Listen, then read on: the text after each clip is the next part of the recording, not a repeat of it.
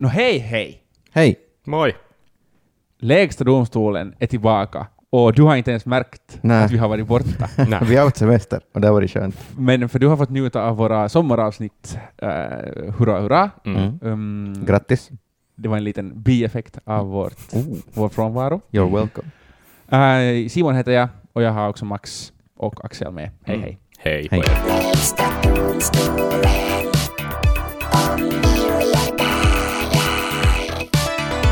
Här avsnittet ska handla om pengar. Men, eller egentligen ska det handla om miljardärer. Mhm. Ni vet så här som Joakim von Anka Mm. och Den kändaste av dem alla. Bill Gates Mhm. och och också miljonärer. Eller jag tror vi ska nog prata mest om miljardärer, men jag Mm. tänker att vi ska inte heller glömma våra rikaste människor i Nej. Finland, som till exempel Nalle Wahlroos Mm. Shoutout. och uh, Herlin. Är han död? Nej, han flyttade sina pengar till Sverige. Nalle Vauros? Ja. Så han är död till oss.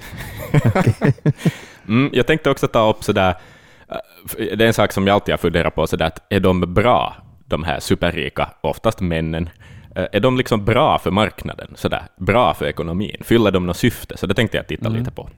Och Mm. jag ska, jag ska eh, reda ut att eh, borde vi göra oss av med dem? Mm. Brutalt. Men Nalle borde var ju redan, det kom vi ju överens om att han är, han är borta. Ja, men okej, inte så här borde vi göra oss av med dem, borde vi ta deras pengar? Just det. Mer så. Robin Hood. Robin Hood-style. Och jag, jag, jag tänker berätta om eh, vem som på riktigt är rikast i världen. Jag tror jag ska flika in vem som på riktigt har varit rikast. Genom tiderna. Ja. Mhm, mhm. Ska vi säga att det är ditt sista avsnitt också? Just det.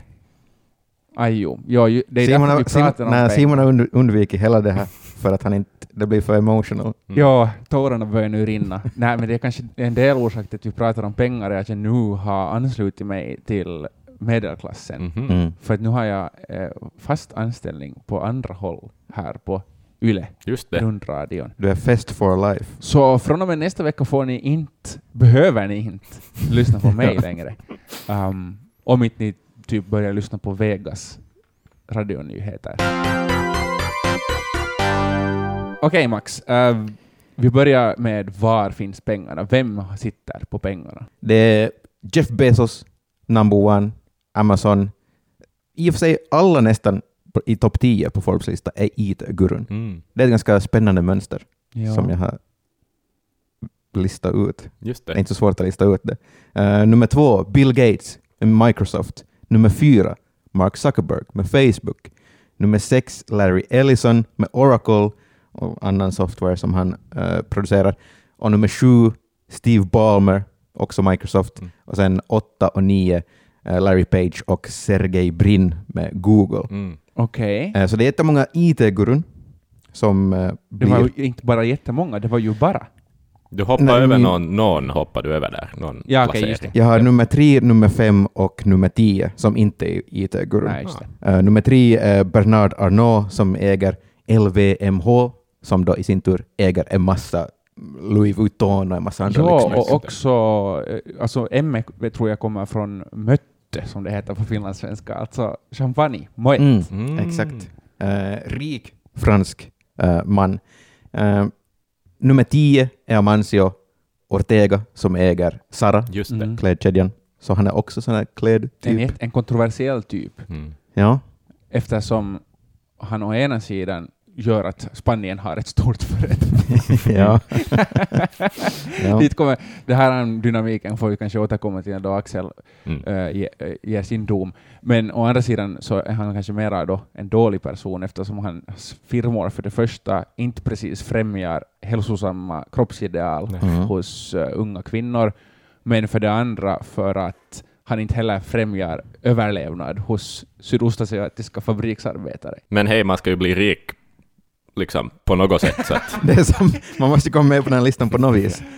Eh, nummer fem som inte har sagt ännu i Forbes topp 10 är Warren Buffett, mm. som kanske är den coolaste för att han är en legendarisk investerare. Just det. Mm. Han är investerar i massa grejer. Eh, och sen efter topp 10 kommer en massa Walmart-grundare och sen lite oljetyper och lite telekomtyper och annat Okej. löst folk. Mhm.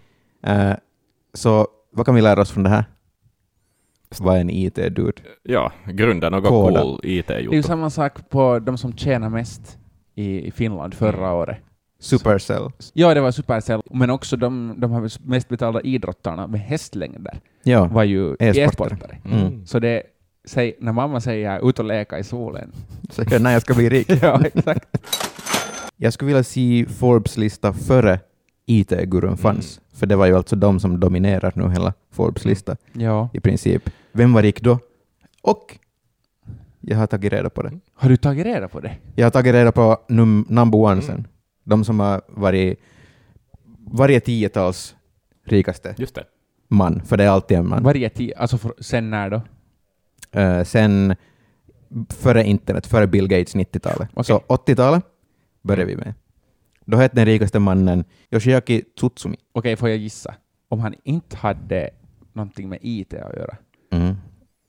Mm. Ah, bilar, Nej, hem, vitvaror, hemelektronik. det är en ganska bra gissning, men nej, det är ännu större. Större saker som han håller på med. Byggnader. En japansk fastighetstyp. Okej. Eh, Så han sysslade med sånt och hade jättemycket pengar. Sen så fifflade han med pengar och blev fast och så var han inte lika mer. Mm.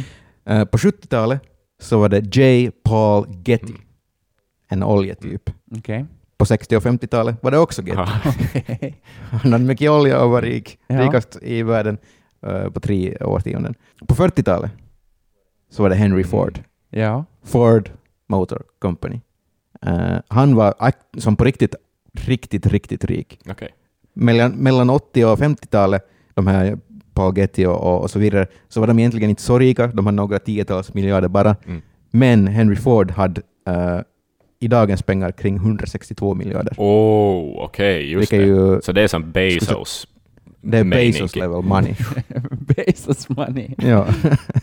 Eh, och i början av 1900-talet, före Henry Ford, så var det John D. Rockefeller, Mm. som också var en oljetyp som Paul Getty, som var ännu rikare. Han var ännu rikare än Henry Ford, Mhm. till och med. Eh, så olja är nice. Vi har ju räknat upp en massa gubbar nu, Ja. och jag ska fortsätta. Det är mycket gubbar det vi talar Det är om. ju Grejen det är den blir. att de här som du har nämnt nu, Max, Ja. så de har ändå inte något på historiens riktiga knösar. Krösusar. Okej. Joakim Franka säger att han är en knös. Ja, jag, Ja. jag kommer Ja. ihåg det. Um, Men ingen annan använder det, bara han. Men okej. Ja, men um, Krösusar. Krösus är ju eh, känd för att han var en jätterik eh, härskare i eh, Mellanöstern för länge, länge, länge sedan och att han sägs ha uh, hittat på myntet. Aha. Och därifrån kommer den Han benämningen. coinade myntet. Som, Han coinade, han coinade coin. Um, men eh, han är inte med på den här listan heller. Eller okej, den här listan som jag alltså ska dra nu, de rikaste människorna i historien, är egentligen inte en lista. Mhm. Mhm. För att ehm, det är jät- jättesvårt att räkna ut vad de här Ja. människorna på riktigt har haft för pengar. Mm. Uh, Och vad är en rikedom kanske också? och vad är en rikedom? Mm. Mm. Många listor lyfter upp sådana eh, kändisar som Genghis khan Mm. Mm. och kejsar Augustus Mm. Högst upp på listorna. Ja. Men problemet här är att det är lite svårt att... Men Genghis khan han ägde halva, typ nästan Jo, halva världen, så klart men, han är rik. men liksom. eh, det är lite svårt att räkna ut hur mycket var värde på en häst, Ja. eller på en slav, Ja. eh, eller på en guldkopp Mm. Ja. på 1200-talet i, Mm. på, på, i Centralasien. Ehm, men han hör till dem som ofta hö, hamnar högst upp på listan. Mm. Och så också kejsar Augustus, men där är det igen det att räknar man med det som hela romarriket ägde, Mm. eller räknar man med det som han personligen ägde, Mm. Mm. och vad var saker värt. Ehm, sen så eh, BBC hade, en, hade eh, en helt kiva lista på det här i fjol. Där var ingen av de här högst upp. Mm. Uh, Genghis khan var inte ens med Åh nej. på listan. Antagligen av den orsaken att man vet inte riktigt vad han hade Mm. i sitt, eh, sin pengabinge. Men här är bland annat en, här är, förutom du har sagt Rockefeller, här är också ovanför Rockefeller är en person som heter Andrew Carnegie, som Mm. man kanske känner igen från Carnegie Hall. Mm. Här är en kinesisk kejsare, här är eh, den sista tsaren. Mm. Mm. Ehm, och här är William Erövraren, Ja. som grundade moderna England. Men högst upp på listan. På BBCs lista, på vissa andra listor. På andra listor är han på andra, eller tredje eller fjärde plats. Det är ändå en han. Mm. Det är inte drottningen av Saba. Utan det är Mansa Musa. Och vem är det? Mansa Musa. Mansa Musa Mansa var en medeltida härskare i... eh, Är han man eller mus? han var en man nog. um, han var en eh, medeltida kung i Mali, som ligger alltså söder om. Sahara. Nu för tiden mest i Sahara, för att kol kolonialism. Ja. Men eh, det var ett sånt för, för, det var före islam kom dit, före kristendomen kom dit, då afrikanerna hade det gött.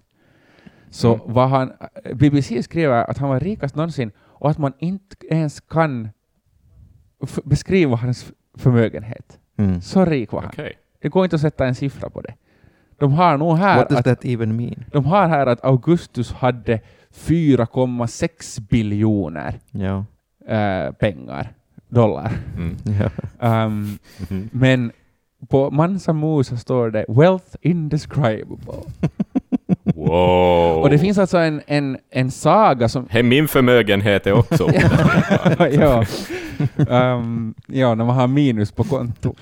Um, Kan inte ens beskriva det. men eh, det finns en saga som alltså inte är en påhittad saga utan som är på riktigt sann om att um, Mansa Musa eh, ändå sen sk- han eh, erkände islam och skulle göra pilgrimsresan, hajj, Mhm. till Mekka. Det gjorde man redan då. Ja.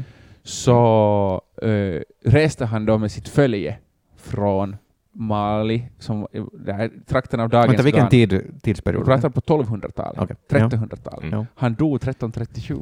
Oh, lit. Han är en man som gillar mus och lit. Så nice.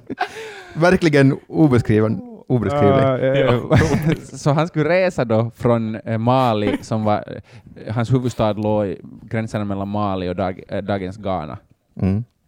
Och, eh, Så han reste ju först då upp genom öknen, och sen så svängde han till höger. Ja.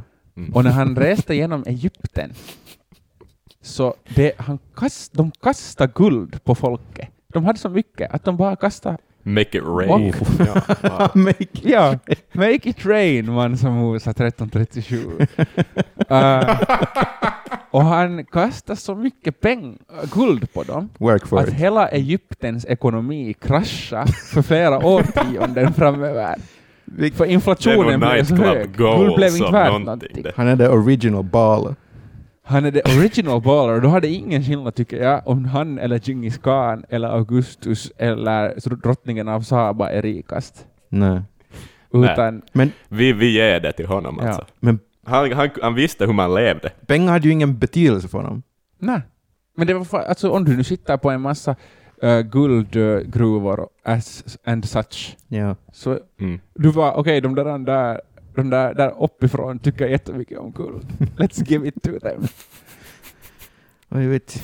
Vaska, the original vaskare. Ja. Ja, ja, ja. ja. Gamla goda tider. Gamla goda tider. Um, 13, Men det här är förr i tiden. Idag har vi bara mjäkiga miljardärer eh, med inte ens 200 miljard, eh, miljarder. Som döper sina söner till siffror och bokstäver som Ja. makes no sense. Ja, exakt. Shoutout Elon Musk. Um, men då kanske till näst vi borde nu ta och kolla på det, att vi har våra Jeff Bezosar och vi har våra Bill Gatesar och vi har våra, våra eh, andra IT-gurun. Men Mm. Axel Brink, nu ska du få Japp. eh, berätta om miljardärer fyller någon nytta. Är de bra för samhället? Nå, alltså till att börja med, för att svara på den frågan, så kan ju lite bara liksom kunna konstatera att eh, vi har aldrig i världen haft fler miljardärer än vad vi har Mm. nu. Eh, att det är runt 1200 miljardärer som finns i, i världen, och alltså på 20 år så har antalet miljardärer i världen 15 dubblats. Kul för dem. Så att eh, det har hänt grejer. Deras, världens miljardärers gemensamma förmögenhet har 30-dubblats på ungefär 20 år. Mm. Det har liksom, det har nog farit alltså ganska vilt Min förmögenhet uppåt. har och för sig också 30 dubblats på 20 år. Ja, mina. Men eh, det är inte kanske vi som räknas. Men jag är snart där. Jag lovar. I will make it. Ja. Alltså det finns mycket rika människor i världen, den, den liksom andelen växer och de blir allt rikare och allt rikare. Sen måste man också kunna konstatera att för att svara på frågan, så här, behövs de, så kan man kanske dela in miljardärerna i två kategorier. Att i USA så är det ju ganska långt, förutom då Vanderbilts och Rothschilds och, och de här gamla miljardärsläkterna, Mm. så är det för det mesta liksom inom citationstecken self-made billionaires. De kommer, många av dem kommer från privilegierade, privilegierade bakgrunder och så vidare, men de har liksom grundat företag eller skapat innovationer och på det viset blivit rika.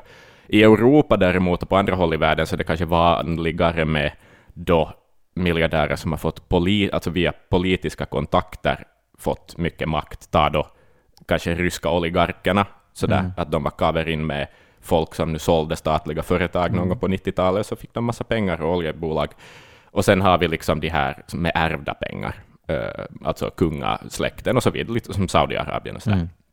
Så att de här olika kategorierna miljonärer, miljardärer, ursäkta mig, har väldigt olika effekter på ekonomin. Att I regel så verkar forskningen ganska överens om att eh, sådana här innovatörer, så de kan vara helt bra för ekonomin. Att, att det liksom blir synergieffekter, rikedomen så att säga tricklar down, man talar om så här trickle down teorier, att det liksom sprider sig i området och sådär. Ja. De har aldrig Medan det finns förstås- inga bevis på att de någonsin har funkat, men det är det man pratar om i alla fall. Mm. Jo, jo, men det, det är argumentet Ja. som man drar, liksom, är, är det.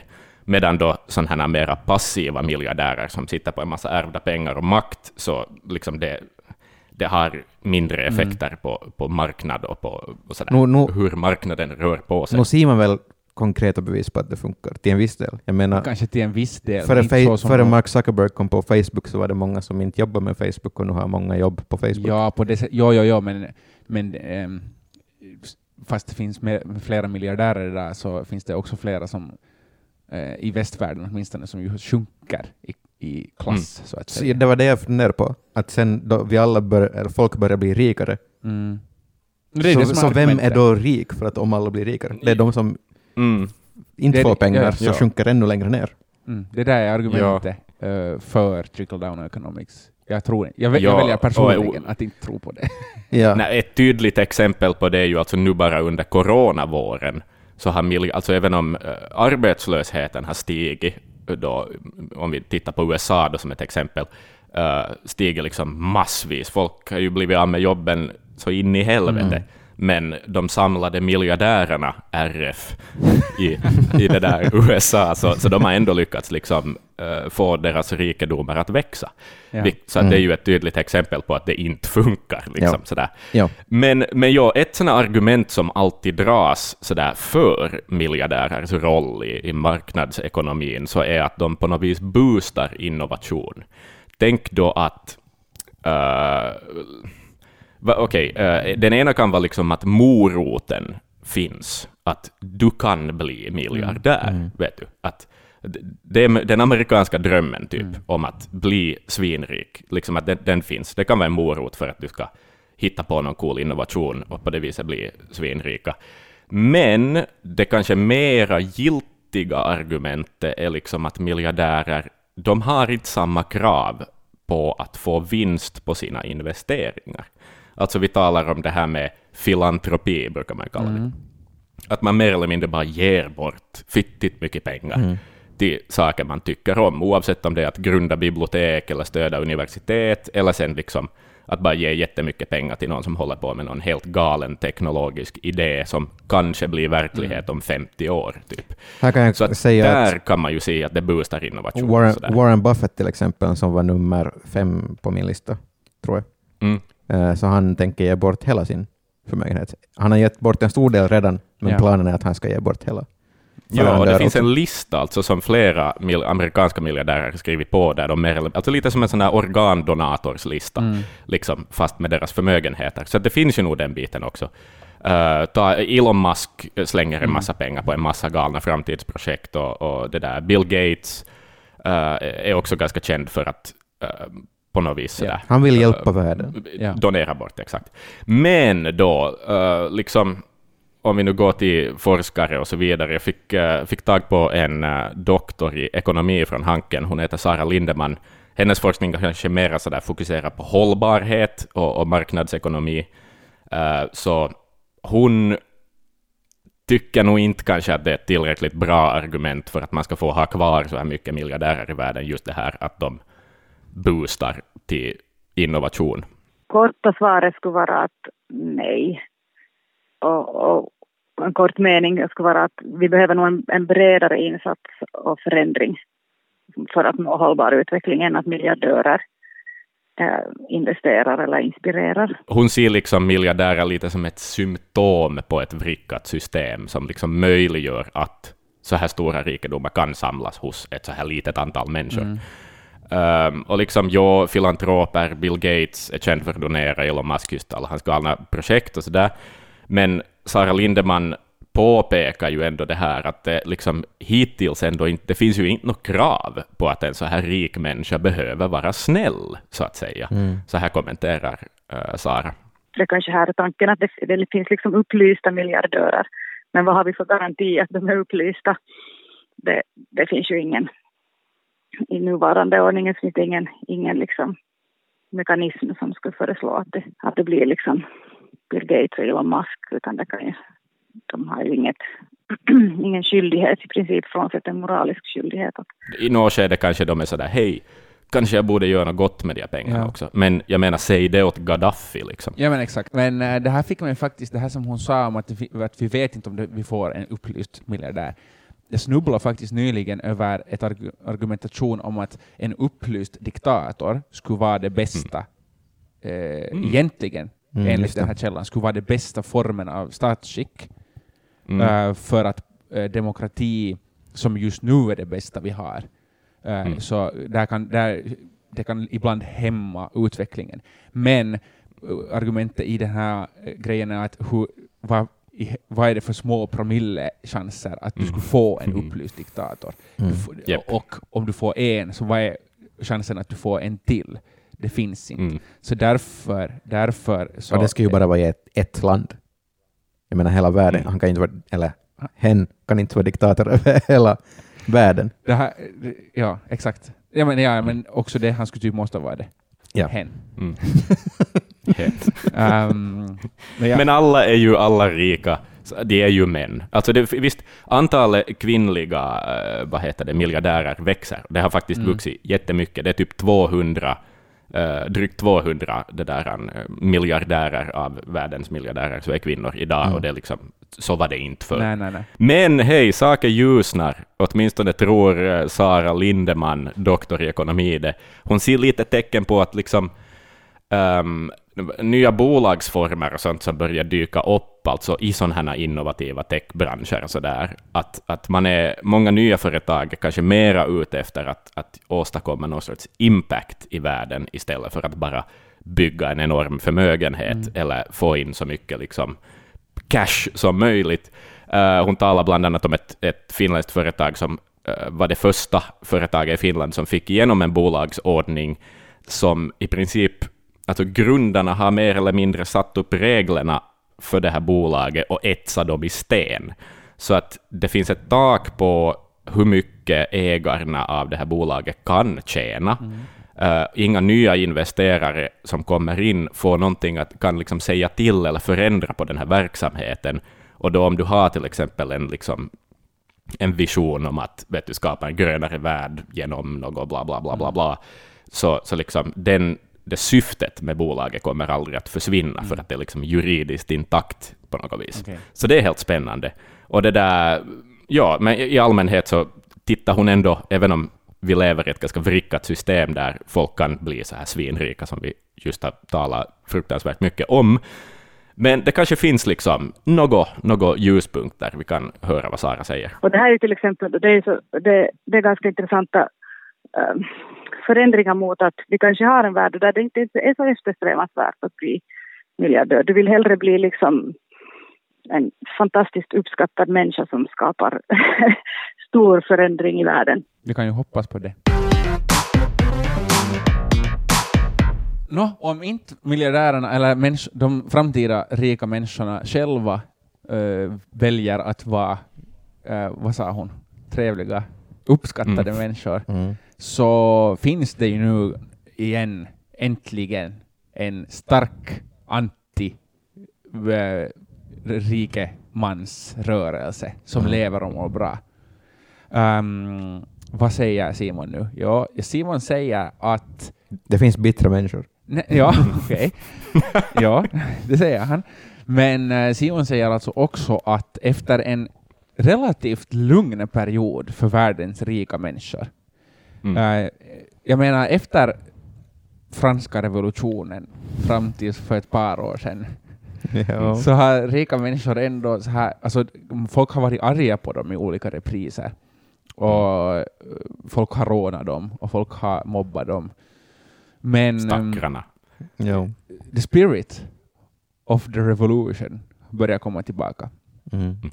Uh, I och med eh, speciellt då 2020 som har varit aktivisternas stora år, Mm. men egentligen redan eh, med start eh, före Greta Thunberg och speciellt under Greta Thunberg, då det kommer till att vad kostar det att rädda planeten, då Mm. den frågan har tagits upp, så har det blivit allt mer vanligt att kritisera att det finns rika människor. Alltså nu pratar jag inte så här Porsche Carrera förortrika människor, utan jag pratar minst miljonärer. Ja. Alltså minst multimiljonärer. Mm. I, nu för tiden kan vem som helst ha en miljon. Ja, ja, inte det Mm. någonting. Ehm, men vi, de här människorna, de här gubbarna vi har pratat om idag, men också sådana som har tiotals eller hundratals miljoner, eh, varför ska de ha så mycket pengar? Mm. Och ehm, eh, man kan se nu eh, på Twitter eh, så, så pratas det ganska moderat om att alltså, äh, fan ta dem, rika människorna, Mm. vi borde beskatta dem, wow. Ja. På TikTok så förs det ibland fram, alltid med Sköna moves. Sköna moves, ja, men också det förs fram en specifik idé som ofta ackompanjeras av frasen ”for legal reasons this is a joke”, Ja. där eh, det helt enkelt lite funderas på att borde man rulla fram giljotinerna igen. Ah. Um, men jag återkommer just till det. Alltså, eh, det som folk ju egentligen vill ha är socialism, och nu Mm. tä- tänker jag, som den patriark jag ändå är, eh, säga vad de här män- unga människorna menar. De vill ju ha socialdemokrati egentligen. Mm. Ehm, men de vill ha en mera social, en mera socialistisk värld än vad de lever i nu. De som protesterar alltså. De som protesterar, de som delar det här innehållet på, på internet, alltså de som hörde till Occupy Wall Street-rörelsen, kanske Mm. den ännu finns, I don't know. Vi har Mhm. inte tid med hur många saker i huvudet som möjligt samtidigt. Och och folk vill helt enkelt ha en kanske lite bättre värld. Mm. Och eh, i vanliga fall, så som det har funkat i alla fall i Norden, så sponsrar man den här bättre världen, välfärdssamhället, med skatter. Mm. Och jag tror inte, rätta mig om jag har fel, att Mm. vi skulle ha så stor skillnad med hur mycket skatt vi betalar. Nu pratas det igenom att höja alkoholskatten, Mm. Mm. och bränsleskatten äh, höjdes nyss och så vidare. Mm. Vi skulle inte ha något problem att betala mera skatt om vi skulle få något för de här pengarna. Mm. Men just nu så de stä- stängs det ju sjukhus och Mm. vården i Ja. Sverige är dålig och det är dyrt att ha bil och det är dyrt att köpa hus och det finns inte något jobb. Ehm, samtidigt som staten måste höja skatterna ungefär bara för att hållas flytande. Ja. Mm. Så vi har ett kanske litet problem här nu och därför riktas då ögonen istället mot företag, rika företag men också mot rika människor. Mm. I USA är det rätt lätt att titta på rika människor. Skulle man beskatta Jeff Bezos ens lite så skulle man kunna betala för helt sjukt mycket. Ja. Och nu är det då fantastiskt så att unga människor faktiskt pratar om en sån, att, att förändra systemet. Mm. Och inte bara unga människor, eh, också äldre människor. Elizabeth Warren och Bernie Sanders i USA till exempel har Mm. föreslagit att höja lite på skatten för de som har mera än 50 miljoner dollar. Absurd tanke. Den Och det var, det, amerikanerna sa no thank you. Vill inte Just ha något kommunist-shit hit. Exakt. Men unga människor försöker ändå pusha på det här. Eh, en av de största för, eh, frontfigurerna är såklart Alexandria Ocasio-Cortez, Mm. Mm. som har, jag, har, jag har kommit nu in på TikTok emellanåt på Alexandria Ocasio-Cortez fan-TikTok. Nice. Ehm, det är intressant. Mm. De gör så här fan-edits. Hon är också en gamer. Är hon en gamer? Hon är en gamer. Och hon har, men hon har en Frenchie. Och det borde man inte få ha. En French bulldog. Ja, Ja, det, de är av inavlade. Ja, mm. Just det. Nice. Krångligt, krångligt, krångligt. Den här intersektionell uh, cancel culture. Ja. Men um, unga människor, det pratar, eh, det video om på giljotiner, uh, pratar om att starta ett klasskrig. Mm. Jag hoppas mer på ett klasskrig än på ett tredje världskrig. Främst skulle jag vilja säga ett glasskrig, men det får man nog inte i den här världen. Mm. Um, folk vill ha det jämlikare helt enkelt. Mm. Um, jag har inte lovat att vara opartisk i den här frågan, så därför så, så presenterar jag inte miljardärernas sak nu. No. Nej. Um, I alla fall, um, ingen vill ju egentligen, tror jag, hoppas jag, halshugga människor. Mm. Mm. Vissa Um, kanske. Folk vill bara undvika att det som händer om det finns jättemycket pengar eh, hos en viss del av befolkningen, så Mm. betyder det att de kan ställa upp i val. Eh, De kan muta eller Mm. vara snälla med politiker. Mm. Eh, Det här är ett större problem i USA än i Finland, men det börjar också vara ett problem här. Man pratar om förra valet att man börjar säga att priserna för en kampanj börjar gå upp. Mm. Och sen också så här humanitärt och samhälleligt, att varför ska det finnas, varför ska någon ha 180 miljarder dollar medan det finns svältande människor? Ja. Mm. Ehm, så... ehm, Ja, och det, och det är ju det mest absurda, tycker jag, i allt det här, ja. är ju nog då, då miljardärer själva är sådär Jo, jag skulle nog kunna betala lite mer i skatt. Men sen Ja. händer det aldrig någonting. Liksom de, det är som att de inte har makt över sina egna pengar, eller de är liksom sådär glömmer bort att de är miljardärer en stund då de säger de där sakerna. Det är extra spännande i ett land som USA. I Finland är det, är det i, i Norden har, och i Europa överlag har vi en annan, ett annat förhållande till beskattning. Mm. Att här så betalar man skatt, men i USA så är det lite underförstått att de har en lägre skatt för att de ska donera till välgörenhet. Ja, exakt. Mm. Precis. Uh, The Economist hade en ar- artikel om hur mycket de jämförde Kina och USA. Mm. Uh, och det är uppenbarligen en point of pride, en stolthet i USA att man betalar, som det är också i Kina, att man betalar uh, till välgörenhet. Just det. Mm. Men ehm, en, ändå så, de amerikanska miljardärerna klarar tydligen inte av att göra det själv. Nej. Just det. Um, I alla fall, eh, vad ska vi göra då? Mm. om vi inte ska använda giljotinen. Jag har den kvar som ett, en möjlighet Okej. genom det här. Nå, ehm, alltså det lättaste är ju att höja skatterna. Mhm. Det funkar bäst i USA, det funkar inte lika bra i Finland för att det finns inte, det inte vi har inte lika stort klassgap, Mm. klyfta. Det, Tyvärr. Man kan, alltså man kan man ju höja lite, pikolite skatterna och, och sen så betalar, eh, så får man in mera pengar. Det är ju klart att det funkar. Mm. Men eh, vi pratar inte sådana enorma mängder pengar som det skulle göra skillnad i till exempel USA. Mm. Sen så skulle man kunna m- beskatta företag bättre. Företag har det ganska bra, Mm. eh, men ändå inte tillräckligt bra, säger kapitalisterna Mm. eh, i det här landet. Och sen så främst kanske för att minska bara eh, det här gapet mellan rika och fattiga, så att se till att de som har minst pengar inte behöver betala så mycket skatt. Mm. Man skulle minska skatten på mat, på, kanske på bränsle och så vidare. Ehm, och vad uppnår vi? Vad kan vi uppnå Mm. genom att försöka fördela pengarna bättre, helt enkelt? Mm. Eh, och då tänker, har jag några punkter här om att vad eh, saker kan kosta. Okej.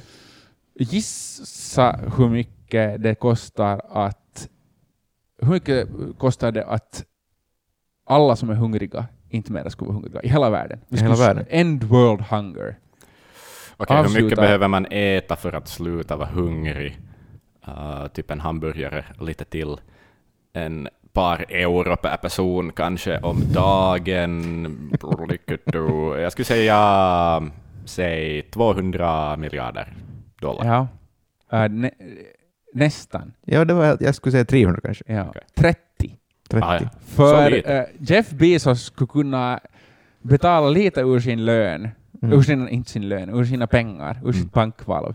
Och han skulle ännu vara, han skulle ännu vara rikast i världen. Mm. Mm. Och han skulle kunna end world hunger. Det här är förstås 30 miljarder i året, men ändå. Mm. Men han gör inte. Han vill att folk ska svälta ihjäl. Ja, kanske inte han specifikt, men Jo. systemet, Max. um, hur mycket, det skulle, jag kan också säga att det skulle kosta till exempel 80 miljarder i året, så skulle alla amerikaner få gratis högskoleutbildning. Mm. Det som vi redan gör här. Ja. Men eh, det, vi har inte problem här. Eh, Finland, om Finland skulle bli skuldfritt, alltså vi skulle betala bort vår statsskuld, Mm. 150 miljarder. Jeff Bezos skulle kunna testamentera sin förmögenhet till Finland och vi skulle vara golden. Hej Jeff, Nice. kom hit Ja. nu.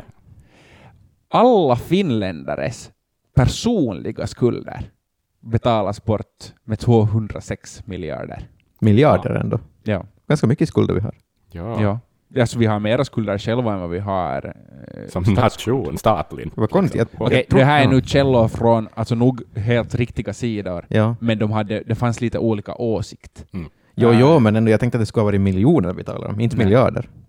Aj, ja, vi är så giriga. Vi är fem miljoner människor.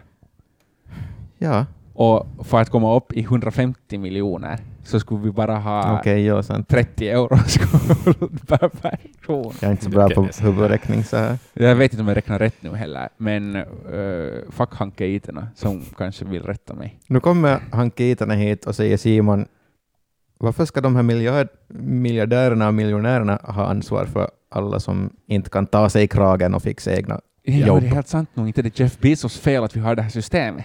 Absolut inte. Um, men och inte, inte, inte säger jag att de skulle måste. Nej. Därför som vi pratar om giljotiner och höjda skatter, då är det inte de som tar det där ansvaret. Eh, men eh, jag tycker att en ganska, eh, jag vet inte riktigt egentligen nu om det här besvarar din fråga, men jag tycker att det är perverst att en procent av alla människor i hela världen, vad blir det? Sju, vi räknar till och med med 8 miljarder, för vi närmar oss ändå 8 miljarder. Mm. En procent är hu, det är 180 miljoner. Se inte på mig, jag kan inte sån här räkning. 80 miljoner människor. Nej. Det är ändå jättemycket. Mm. Oj, det, Det var är mycket mer än vad jag trodde att det var. Världens rikaste 1 procent äger nästan hälften av alla pengar i hela världen. Mm. Ja, det är, det är Det är fullständigt galet. Jag har skrivit... Och de har jobbat hårt för att få kaffe, för att det är så sjukt. Ehm, för problemet är att sådana som eh, älskar det här systemet, så oavsett om de är fattiga kapitalister eller rika kapitalister, så Mm. eh, hatar de den här tanken på att jämna ut spelplanen. Mm. För att, jag, jag tror att det är för att det är en mänsklig instinkt att du roffar åt, åt din egen grupp. Mm. Och speciellt i västvärlden så har vi ganska långt frångått vår grupp. För att Mm. vad är det, egentligen tänker man kanske främst på kärnfamiljen, Mm. och kanske med farmor och farfar. Ja. Men sen så Mm. börjar man nog gräla med sin, far, sin kusin om något äh, arv, Ja. för att man ska ha det själv. Ehm, och det här är ju någonting som systemet över åren har främjat. Mm. Ehm, Ja. det är tribalism. Mm. Sen, ja, mm, jag återkommer kanske lite till den där morotstanken som jag också presenterade där i något skede, att, att folk vill känna möjligheten att bli så rik. Mm. Men, men jag, samtidigt så liksom det som krävs för att nå dit, så du ska som nog på riktigt ha ganska bra idéer Ja. för att bli så rik. Du ska liksom grunda Microsoft, vet du. Så att, eller näst, liksom, och, och sådär att, att, att måste man då ha den där moroten kvar om man ändå är kapabel till att åstadkomma stora saker? Ja. Alltså, nu är jag fullständigt eh, med på samma sida om att vi inte vill ha ett system som i Sovjetunionen där staten ägde allt. Mm. Nej. vilket betyder, vad skulle du göra? Ja. Du, det, enda sätt att stiga var väl om du var fiffig eller bra i millin eller något liknande. Ja. Mm. Men eh, ehm, i, så, enligt Marx så skulle man få äga självsaker, så där skulle vissa kunna ha mera än andra, rent tekniskt. Men eh, jag Mm. tror att det mera handlar om det att inte har vi något emot att någon är miljonär. På vis, många håll i USA måste Nej. du vara miljonär för att ditt hus kostar så mycket.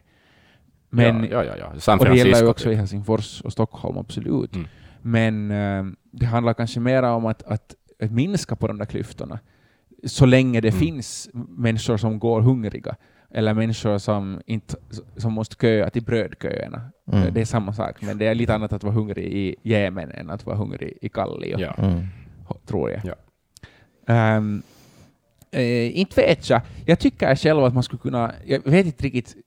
exakt att hur bra skulle det funka i Finland. Men tänk nu redan om USA skulle beskatta sina människor mera, eller sina rika människor mera, då skulle de kanske inte behöva gå ut ur WHO och dra tillbaka Nej, soldater från Och-. Och faktum är ju att det har funnits en tid då de beskattades hårdare, alltså i USA.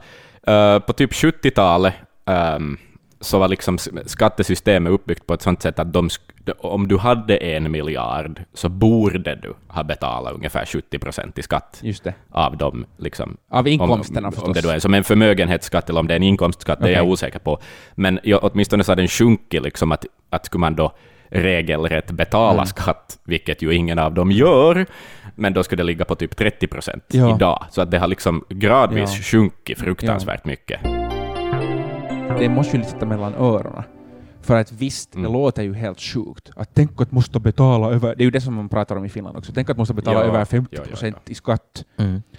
Och visst, kanske på, i något, på, det finns ett sånt brytningsskede där man just tycker att nu blir det ju jättelite pengar kvar. Men om du har en miljon, Mm. sen har du 500 000. Ja, no, man, man, man måste kunna leva Ja, med sådana pengar. Liksom. Det, är ju, det är ju så enkelt. Det är ju klart att en Eh, lägenhet kan kosta 3 miljoner i södra Helsingfors Mm. nu för att folk får ha 3 miljoner sådär bara i handen. Ja. Men allt är relativt. Jag kollade på min, då jag hade glömt att ändra min skatteprocent och jag måste betala vad är det, 30 procent i slutet av förra Mm. året. 30 procent av min ynkliga lilla lön, inte det mycket pengar som försvinner, men Men det gör en det stor gör en skillnad. stor ja. skillnad. Jo, jo, men om okej. din vana är nu att du måste ta ett bad i vittu störrom varje morgon och duscha i champagne, så nog fan märks det en skillnad. Du måste kanske byta till kava, minut, minut stackaren. pihvit istället för dina jävla kotletter, Max. No, men exakt. men jag tänker att, att ja, jag förstår vad, ändå vad Max menar. Eh, jag tänker att kanske man inte ens måste dra den där gränsen ens vid en miljon, men Nej. redan vid två miljoner. En människa behöver inte, eh, om, man, om man betalar, säg att man betalar 50 procent eh, på allt Mm. som far över en halv miljon, så, då betal, Mm. så far hälften av det, då har du nog mycket pengar kvar. Ja, men sen är ju problemet här då. Om, vi, om jag nu sätter på liksom Hanken-kavajen här nu, så funderar jag liksom, ta, ta Jakobstad som ett exempel. De bygger lyxjakter åt mångmiljonärer i, i världen. Det, där skulle det försvinna en jävla massa jobb mitt i allt, om det inte längre skulle finnas så rika människor. Men, alltså, ja, som, att, att, det är ju det att systemet är uppbyggt jo, på ett sätt som att- lite behöver de här rika människorna Ja. också, vilket Men är därför sjukt. som jag sa, alltså att, alltså, och som Max sa, allt är relativt, därför som jag menar att eh, det skulle inte gälla kanske alla, och det är därför som unga kanske menar egentligen socialdemokrati när de säger socialism, Mm. I don't know, för att nu är det ju Ja. kiva med en iPhone. Nu är det ju kiva med Ja, en båt. ja. Men måste det vara en lyxbåt? Måste det vara en superlyxig bil? Nu lyckades Mm. Tesla också göra sina billiga Teslor som är ganska häftiga ändå. Mm. Nu vill man ju ha en riktig nu. Vill man ha en Piazzas inte. Men det är just det att det här är just det, det är så ingrott i våra hjärnor Mm. att vi, Mm. men vi behöver ju inte. Men det skulle vara nice. Ja, det skulle vara nice. Om du skulle ha de där pengarna, då skulle du också ha en, en sån nu. En stor båt. Du skulle Simon. Säkert, kom, säg inte på mig och säg nej. Du skulle ha en, allt vad du kan ha. Pinky swear, no, no, no. Uh, ja, ja, men jag är också... Och Axel kom på de där, den där morgonrutinen alldeles för snabbt. Jag är off. Axel, Axel ligger i sängen och tänker på tänk Du om är man skulle få offer för duscha i champagne.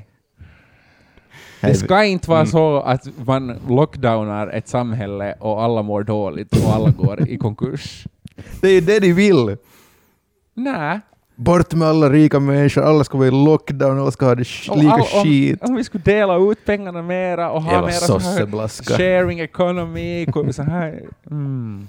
Mm. Okej, Nej, som ni märker vet så har vi, ingen, eh, vi har ingen, inget mandat att prata om ekonomi sen då det kommer till rent praktisk eh, applicering av det. Nej, nej. Så vi lämnar diskussionen till dig, lyssnaren, än en gång. Mm. Ehm, vi ska säga hej då. Mm. Ja. Jag ska säga, Speciellt jag ska säga Simon. ja. farväl för Mm. alltid. Eh, du hittar mig som sagt eh, på svenska.yle.fi Mm. från och med nu. Och på Radio Vega. På Forbes eh, lista om några år. Ja. Ehm, inte har jag något annat att säga. Hoppas, det var roligt det här. Ja, Och vi, vi hörs. Tack för tiden vi fick Nej, du tillsammans. kan inte säga det. Tack. Det är Max eller jag som får säga det. Eh, tack för att ni lyssnar. Vi hörs nästa vecka. Uh, och Simon är tyst.